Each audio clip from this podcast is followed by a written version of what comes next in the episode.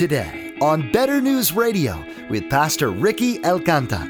It hurts to see how much will not last here. It hurts to see people in the hospital. It hurts to see people with debilitating illnesses. It hurts, and yet I think it should hurt. Because our response is not to close our eyes as Christians, but to go, this is broken. This is messed up. And to go, it's not worth living for.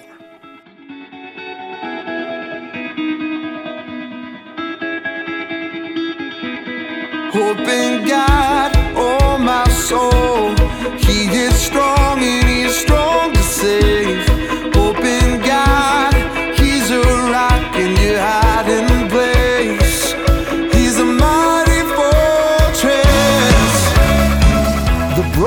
of this world is becoming more and more obvious. Sin is increasing all around us. We can see the effects of it daily. Pastor Ricky will encourage each of us to wake up and realize that this world is not worth living for. We must live for an eternal higher prize, eternity with Jesus. Well, here's Pastor Ricky with his continuing study entitled Forever is Soon. One example. In chapter 4, Paul exhorts them. In chapter 4, verse 3, look at this. For this is the will of God, your sanctification, that you abstain from sexual immorality, that each one of you know how to control his own body in holiness and honor, not in the passion of lust like the Gentiles who do not know God, that no one transgress and wrong his brother in this matter, because the Lord is an avenger in all these things. As we told you beforehand and solemnly warned you, for God has not called us for impurity, but in holiness. So this is one example of an area. There's many areas. You could go with greed, you could go with envy, you could go with a number of things. But an example of how as we live in the darkness, things in the darkness start to become attractive. When we start, we start to go, you know, I, that, doesn't, that doesn't look half bad. Maybe I should dabble in that. I don't know when Jesus is coming back. He may take forever. In the meantime, I can enjoy this here and now. And Paul is saying, no, the will of God for you is that you learn to look more and more like Jesus because all of that stuff that seems so enticing today is going to be gone in a moment. And in fact, by sowing to that, it will burn up, and things you could have invested in will be lost. See, I think we're going to look back and see that our struggle with sexual immorality was one of the defining fights of Christians in America. I think that as history, hundreds of years, looks back on us and they look at, okay, what were the sins that that, that church struggled with? I think sexual immorality will be at the forefront. And when I say sexual immorality, I just mean what the Bible says. I mean any sexual activity outside of God's place for sexual activity, which is marriage. And so, what happens is that lust turns our desires inward. It warps them. Living in the darkness, we start to think, maybe this is okay. Maybe this is good. Maybe I can, I, maybe, maybe in the meantime, I don't know if Jesus is going to come back. In fact, I don't know if I'm ever going to have a husband or a wife. So, in the meantime, I'm going to get what I can. Lust turns us inward instead of outward. It turns us to the darkness rather than to the light. And, and it makes our lives about fulfilling our appetites. And it bleeds over into greed and selfishness at home and laziness and all of these things. And, and this is an effect of, of getting sleepy. We stop thinking about eternal realities. Our heart starts wandering around looking for things to set itself on. We find these things and we begin to drift. And then you think, how did that guy get to the point where he committed adultery and left his family? He got there with a sleepy heart. He got there not thinking about the eternal realities of Christ and judgment and eternity, and allowing his heart to little by little pursue things in the darkness that began to look better and better and better. And the reality is, if he is apart from Christ, he will perish eternally. If he's in Christ, it will all burn away. And he will be left thinking, I wish I hadn't wasted it. We have sleepy hearts, and this leads to sleepy hands. Over and over in 1 Thessalonians, Paul exhorts the church not to stop loving one another. Um, not to stop serving one another, not to stop giving to one another, not to stop uh, fellowshipping with one another. All these really, really practical things that here's what happens when our minds are dead to eternal realities, when our hearts get seduced, when our hands, what happens to our hands then is things that we should be doing, we stop doing, and things we probably shouldn't be doing, we start doing those things.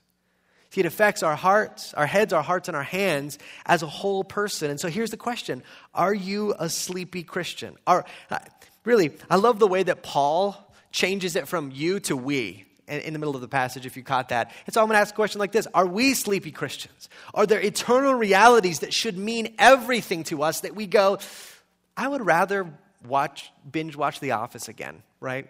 I would rather have three more drinks than think about this. I would rather do this or that, and it affects our hearts, and our hearts begin gravitating to things that we should not, and then our hands begin doing things that they should not. And the call of the passage, the call of Paul today is wake up. Don't be asleep. But there's a second component, which is to wake up. Don't sleep and wake up. Last year, uh, my family, we drove to California for family vacation, right? Has anybody driven to California? Has anybody driven through the night to a place? Okay, raise your hand if you've driven through the night to a place. Okay. Oh man, you guys don't know what I'm talking about. You feel my pain. So, Jen and I decide we're going to go to California. We're going to drive through the night so Ford would be asleep, and we're going to take shifts. And so, uh, I think I had uh, I think I had several shifts in interspersed with that, but I had what I think was the horrible shift from like 3 a.m. to 8 or whatever. You know what I mean? Like that's the part where you just feel ill. You just think, this is the worst. And for the first time in my life, um, and now look, I'm not a night owl person. It's not, this wasn't easy for me. If I could, by choice, go to bed anytime, it'd be like 9.30 or 10, right? Like, that's my default. Let's go to bed there. So 12 is pushing it for me. 1, that's really pushing it. 3 a.m. is like, I don't even know. I don't even know how to describe this feeling that I have. And so I remember thinking, I got to get geared up for this. And so I got several of those like energy drink things, which I've never had before or since, that tasted horrific. I don't know how you guys do that stuff. I had coffee, I had stuff, I had audiobooks to listen to. And I remember, you know, 3, 3.30 just thinking, this is insane. I feel like, like this is insane. And so I started doing things like, I'm going to count how many exits there are in the next 15 minutes, and then compare that to the next 15 minutes and be like, oh, look, I guess there would be five. There were actually four. Let me guess again. And like, try to, whatever I could do to try to keep myself like engaged somehow. And I was actually like, let me laugh along with this audiobook. This is funny. Ha ha. Like, whether or not it was funny, just anything that I could do. And I remember the feeling of sleep like clawing at me and me going, "Ugh, right? If you ever had that feeling, you know exactly what Paul is charging us to do. He's saying, You feel the sleepiness. He's not saying you shouldn't be sleepy at all. He's saying, No, no, no. There are things here that are making you drowsy, but your push, your call is to wake up. So, what does that look like? Well, it looks like this it looks like sober, clear thinking minds to eternal realities. Friends, if we are Christians, we know more about eternity than anyone else. That the Bible has, not just because we figured it out, but the, that God has given us this book that has opened our eyes and now we see clearly. We see what pleases God, what doesn't please God, what matters here, what doesn't matter here, what matters eternally, what doesn't matter eternally. All of these things He's helped us see. And so part of living for eternity means wakefulness. It means consciously thinking about these things, living in the reality of these things. You know, a couple weeks ago, I was there was a number of things that were happening that were tough, that were hard. Our little guy was sick. There was a number of other just prayer requests and things I was hearing from the church. And I just remember praying and, and going, Lord, why does this hurt so much? I feel like the further I go in life, the more my eyes are opened and the more this world is so messed up. Where before I couldn't see it. And every it's like every year it just is worse. And that weighs on me. Weighs on me that my kids are growing up in this world. It weighs on me that I'm living in this world. What, what, what am I supposed to do with this, Lord? And I felt like the Lord, in kind of a still small voice, said, Son, it's because you're learning to see. What I think that means is it hurts to see how much will not last here. It hurts to see people in the hospital. It hurts to see people with debilitating illnesses. It hurts, and yet I think it should hurt. Because our response is not to close our eyes as Christians, but to go, this is broken. This is messed up. And to go, it's not worth living for. Throwing 50 grand or whatever into this hot new car isn't worth it. When it comes to eternity. Spending my time this way, becoming the, the chief of clans on whatever stupid online game is going around right now, is worthless. But it doesn't feel like it in the moment. You know what I'm saying? It doesn't feel like it. Having a good spring wardrobe that's like all put together and perfect and like, okay, perfect, this is my year, right? Having that feels like it matters a lot. And what the Bible says, no, no, no, you need to learn to see through these things in a sense. See to eternity past these things and go, what ultimately matters?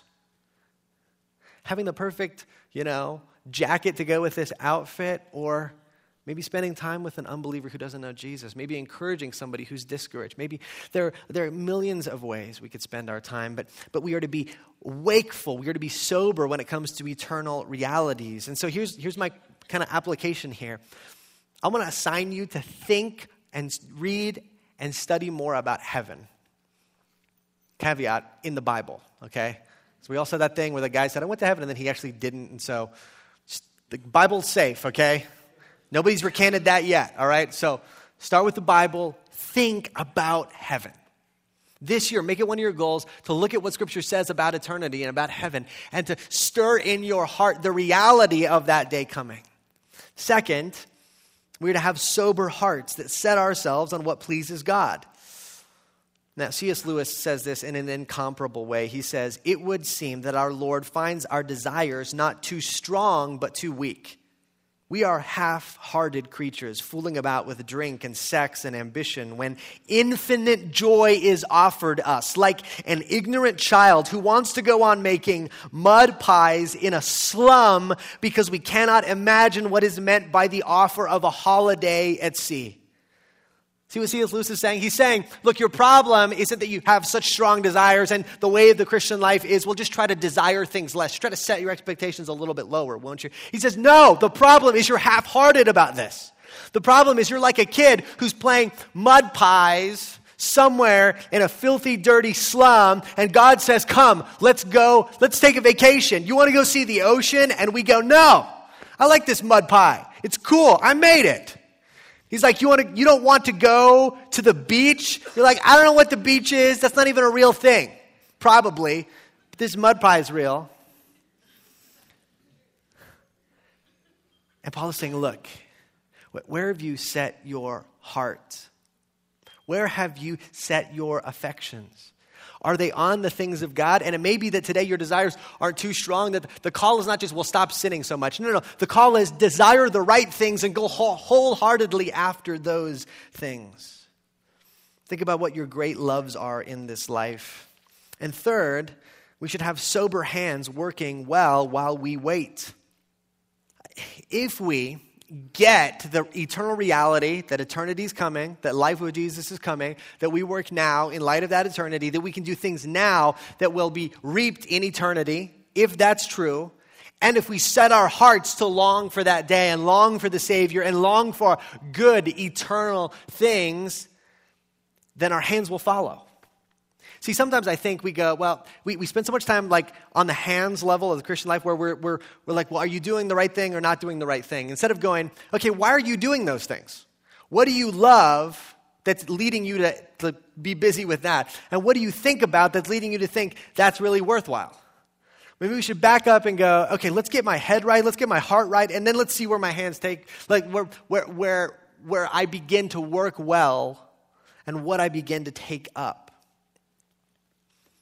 A couple weeks ago, my dad used the illustration that you can write down everything you're giving your time and energy and money to in this life and put it into two columns on a sheet of paper. And over those two columns, write matters eternally or write doesn't matter.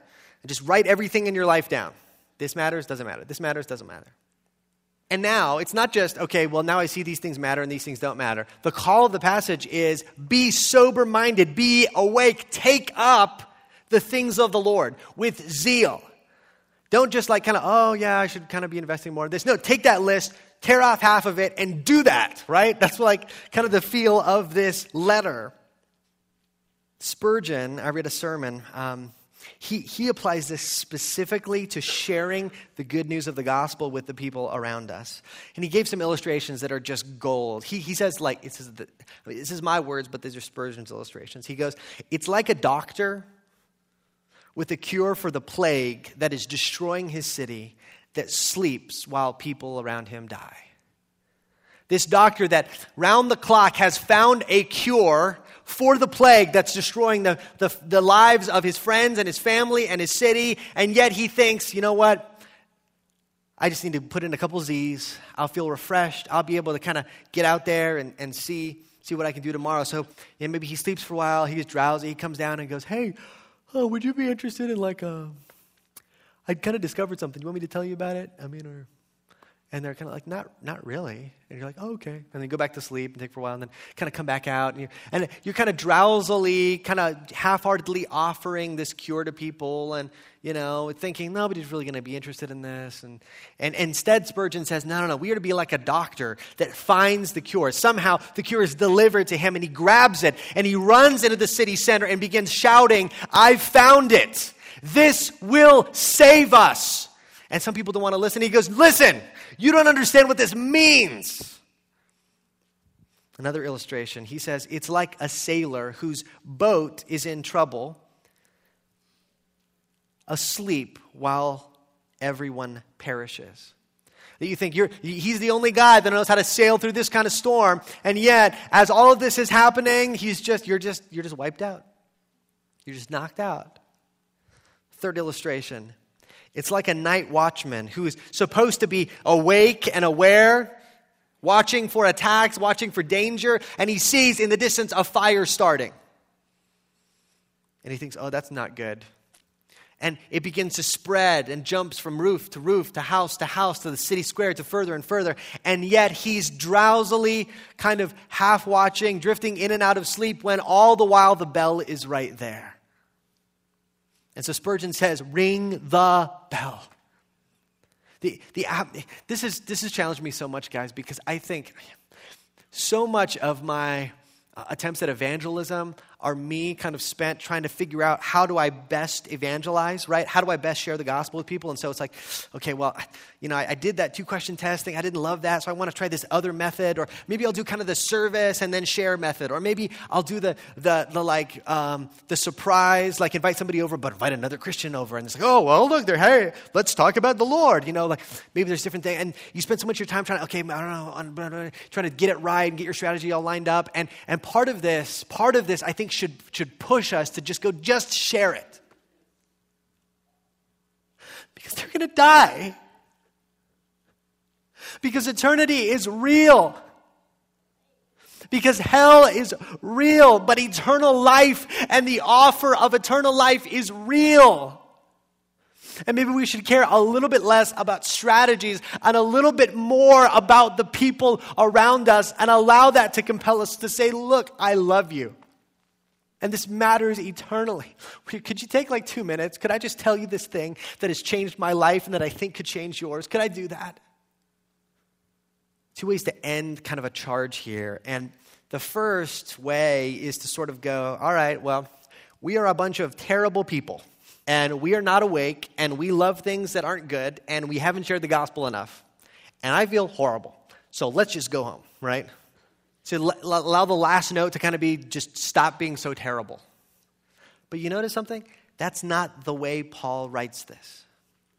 See, in chapter 4, he introduces in verse 13 the hope of Jesus' return, saying, even though through Jesus God will bring with him those who have fallen asleep, and talks about the dead in Christ rising and we're caught up together in the clouds. And then he says, be sober, be watchful, don't go to sleep. And then look at how he ends.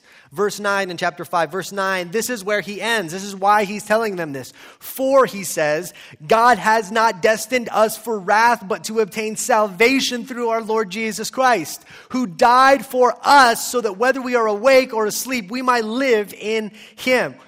Live with him. Therefore, encourage one another and build one another up just as you are doing. See, the, this charge to be sober and awake is bracketed by gospel hope. It's not meant to land just, oh, try to do better. No, it's you have an amazing eternal destiny with the Lord, so be sober, be awake. But then again, remember, you have an eternal destiny with the Lord. He says, You are not destined for wrath, Christian. You are not stuck in darkness. That's not all there is. You're not just trying to scrape what happiness you can find together. You're not trying to get whatever you can get because life is short and hard and you're just trying to make it less horrible. No, you've been saved from all that. So stop living for it. And he says, You are destined, he says, to have eternal salvation. You are destined to have abundant life in Christ in heaven for eternity that will start and never stop. And you have a glorious purpose. And all of this is because of Jesus, who died for you so that your eternal destiny would be so certain, so certain, listen to this, that if you die, it's a win. If you live, it's a win. Either way, it's a win. Nothing can happen to you, Christian, that is not in eternity a win. And so he says, that stuff that's grabbing you, just put it away. The stuff that matters, do that because you're going to heaven with Jesus forever. There, there is a sense in which this is like um, that drive that I took to, to California, that hard drive from 3 to 8 a.m. or whatever. I remember a moment. I remember that, that as it barely started to get a bit lighter, we, I was getting into that state park that's kind of before San Diego, and there started to be rolling hills, and there starts to be kind of houses and lights after being in the desert where everything's just dead for like an hour or two hours or eight hours or whatever it is.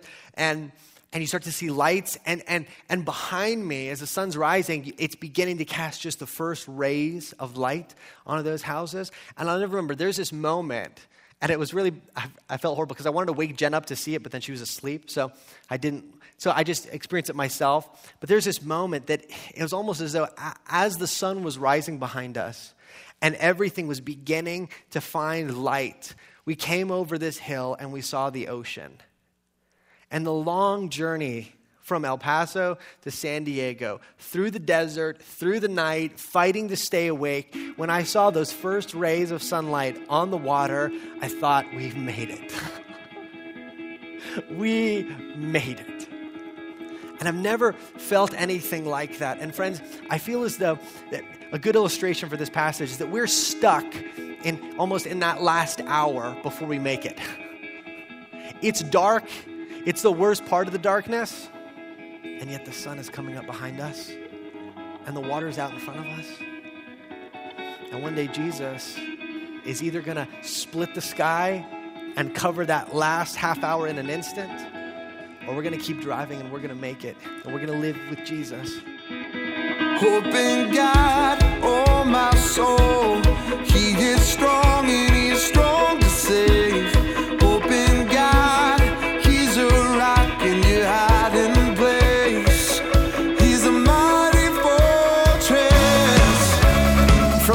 Latest vitamin to the most efficient way to exercise, our culture is obsessed with living forever. All these pursuits are deeply rooted in a desire to make this life on earth last forever. But what if that's not God's plan? What if He wants us to live forever, just not here? How would your life change? Would you opt for that second 60 inch big screen TV or bring an orphan into your home? What would you do if you knew you would live forever? For more information about this message, please email us at radio at betternewsradio.com or give us a call. The number to call is 915 562 7100. Again, our phone number here at Cross of Grace Church is 915 562 7100. You can learn more about Better News Radio, Cross of Grace Church, and Pastor Ricky at our website www.betternewsradio.com. All of Pastor Ricky's messages through the Bible are available to listen to or download for free at www.betternewsradio.com. Again, the web address is betternewsradio.com. You'll also find contact information, driving directions to the church, and details about activities and upcoming events at the website. We also encourage you to follow the Cross of Grace Twitter feed at Cross of Grace EP, where Pastor Ricky tweets additional thoughts about the messages you hear on Better News Radio. Or connect with us on Facebook at Cross of Grace EP. Well, that's all the time we have for today. From all of the production team here at Better News Radio, we want to say thank you for tuning in. And please make plans to join us again for the next edition of Better News Radio.